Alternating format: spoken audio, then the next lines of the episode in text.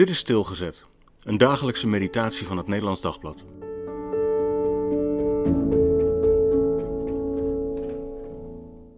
Kloof.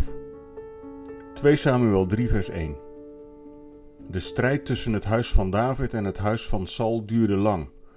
Maar terwijl David steeds sterker werd, werd het huis van Saul steeds zwakker. Israël is in tweeën gescheurd.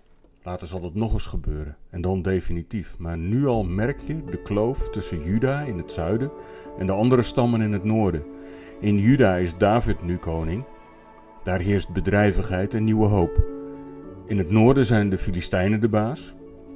Hoewel vanuit het overjordaanse nog een zoon van Saul probeert te regeren, gepusht door generaal Abner. Maar het is makkelijk voor te stellen hoe men onder de druk van de Filistijnen genoeg heeft aan zijn eigen problemen. Dan laten ze Abner maar een beetje praten als hij weer eens een aanval op David voorstelt. Of ze sturen maar een handje vol mannen. Meer kunnen we er niet missen. En wat leeft er in de harten van de mensen? Wat doet die kloof met hen?